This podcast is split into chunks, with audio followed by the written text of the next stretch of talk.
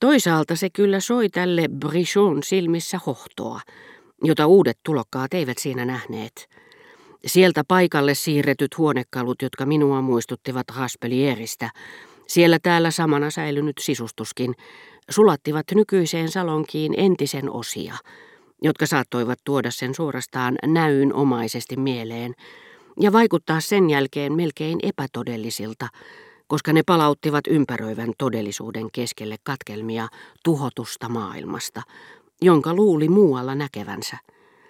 Unesta sukeltanut sohva, uusien ja hyvin todellisten nojatuolien välissä, vaaleanpunaisella silkillä verhoillut pikkutuolit, pelipöydän kirjailtu persoonallisuudeksi ylennyt liina, jolla kuten kenellä tahansa oli menneisyys ja muisti, kun se nyt Kekontiin viileässä hämärässä hehkui Montalive-kadun auringonpaistetta, jonka aikataulun se tunsi yhtä hyvin kuin Rova Verderin itse, ja lasiovista tulvinutta valoa Dovillen ajoilta, jolloin se aamusta iltaan katseli kukkivan puutarhan ylitse syvälle laaksoon, odotellessaan, että kotaari ja viulisti pelaisivat eränsä.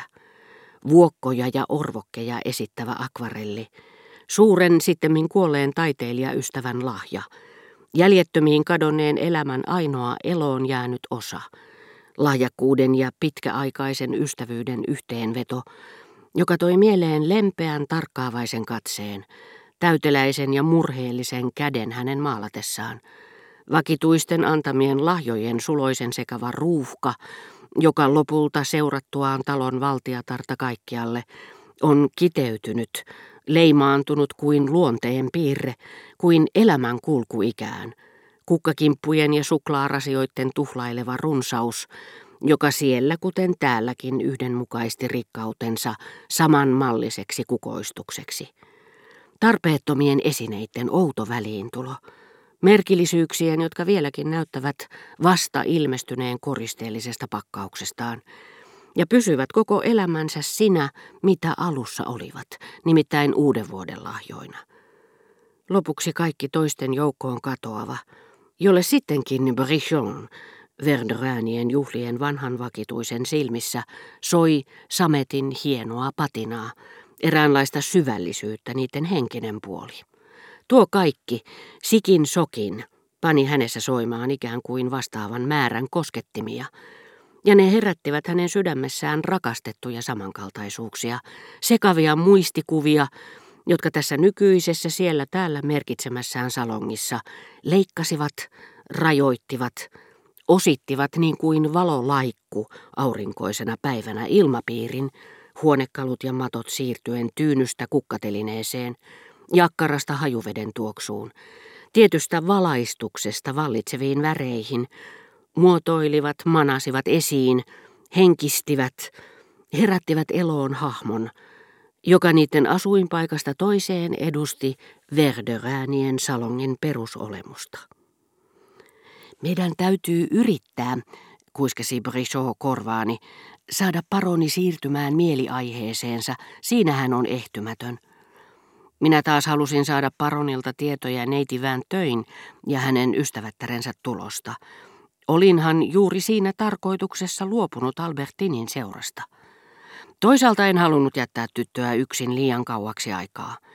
Tosin hän ei voinut, varma kun ei ollut paluu hetkestäni, eivätkä vieraskäynti tai ulosmenokaan olisi siihen aikaan jääneet huomaamatta, käyttää väärin poissaoloani, mutta se olisi voinut tuntua liian pitkältä hänestä. Niinpä sanoinkin Bricholle ja Paronille, etten seuraisi heitä kauaakaan. Tulkaa nyt kuitenkin, pyysi herra de Charlie, jonka mondeeni kiihko alkoi laskea. Siitä huolimatta hän tunsi tarvetta pitkittää seurustelua, niin kuin olin jo huomannut Germantin herttuattarenkin tekevän, sillä paitsi erityisesti tälle suvulle, kyseinen piirre on yhteinen kaikille niille, jotka eivät tarjoa älylleen muuta toteutumismahdollisuutta kuin keskustelun, toisin sanoen epätäydellisen toteutumismahdollisuuden ja pysyvät kyltymättöminä tuntikausiakin kestäneen yhdessäolon jälkeen, takertuen yhä ahnaammin nääntyneeseen keskustelukumppaniin, jolta erehtyvät vaatimaan tyydytystä, mitä kanssakäymisen iloista ei saa. Tulkaa, hän toisti, Kohta koittaa juhlien miellyttävin hetki, kun hän kutsuvieraat ovat lähteneet. Dona Solin hetki.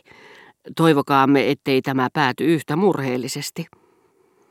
Valitettavasti teillä on kiire, todennäköisesti kiire lähteä tekemään jotakin, mikä teidän olisi parempi jättää tekemättä. Kaikilla on aina kiire. Kaikki lähtevät juuri silloin, kun heidän pitäisi saapua. Me seisomme tässä kuin kutyyrin filosofit. Nyt olisi aika käydä läpi ilta pääkohdittain, arvioida uudelleen sotatoimet niin kuin armeijassa sanotaan. Rova Verderäänin toimesta tänne sopisi kattaa pikku illallinen, jolle häntä itseään ei tietenkään kutsuttaisi, ja me pyytäisimme, että Charlie, Ernaanissa pysyäksemme, soittaisi vain meille ihanan adagion. Tavattoman kaunis tämä adagio. Mutta missä nuori viulutaiteilija on? Haluaisin toki onnitella häntä. Nyt on heltymyksen ja syleilyjen hetki. Tunnustakaa pois, että he soittivat kuin enkelit, etenkin Morel, vai mitä Brichot. Huomasitteko, missä kohdassa kihara valahtaa? No mutta sitten ette kyllä ole nähnyt mitään. Saimme kuulla sellaisen fissin, etteivät Enesco, Capé ja Thibaut voi kuin kuolla kateudesta. Niin tyyni luonne kuin olenkin, tunnustan, että moisen soinnun kohdalla sydämeni oli pakahtua. Sain pidätellä nyyhkytyksiäni. Koko sali huohotti, Brichot, ystävä hyvä, huusi paroni ja ravisteli professoria käsivarresta. Se oli suuremmoista. Yksin nuori Charlie oli liikkumaton kuin kivi. Hänen ei huomannut edes hengittävän. Hän oli kuin kappale sitä elotonta maailmaa, mistä Theodore Rousseau puhuu. Se ei ajattele, mutta panee ajattelemaan. Ja sitten yhtäkkiä, lausui herra de Charlie pateettisesti ja elehti kuin teatteritempussa, odottamatta, kihara. Ja samanaikaisesti Allegro Vivacen sulokas pikkukatrilli. Tämä kihara, kuulkaa, oli kuin paljastus kaikkein tylsimmillekin. Taormiinan ruhtinatar, siihen saakka kuurona pysynyt, sillä pahempia kuuroja ei ole kuin ne, joilla on korvat, jota eivät kuulisi. Ilmestyksen omaisen kiharan nähdessään Taormiinan ruhtinatar tajusi, että soitettiin musiikkia, eikä pelattu pokeria. Se oli todella juhlallinen hetki. Anteeksi, että keskeytän, sanoin paronille johdattaakseni hänet aiheeseen, joka minua kiinnosti. Mutta sanoitte, että säveltäjän tyttären piti tulla. Se olisi kiinnostanut minua kovasti. Oletteko varma, että häntä odotettiin? En todellakaan tiedä. Näin sanoessaan herra de Charlie noudatti ehkä tahtomattaan yleismaailmallista sääntöä, jonka mukaan mustasukkaisille ei kerrota, joko siksi, että kuulusteltu haluaa typerästi olla hyvää toveria sen kanssa, joka mustasukkaisuutta herättää, kunniasyistä, ja vaikka tätä vihaisikin, tai päinvastoin ilkeydestä tätä kohtaan, arvattuaan, että mustasukkaisuus vain kiihottaisi rakkauden tunnetta.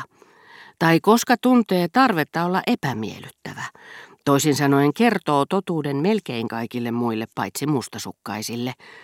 Tietämättömyys kun lisää heidän kidutustaan, ainakin sitä mitä he mielessään kuvittelevat – ja tuottaakseen murhetta toisille itse kukin ottaa osviitakseen sen, mitä nämä muut, ehkä aiheetta, pitävät tuskallisena.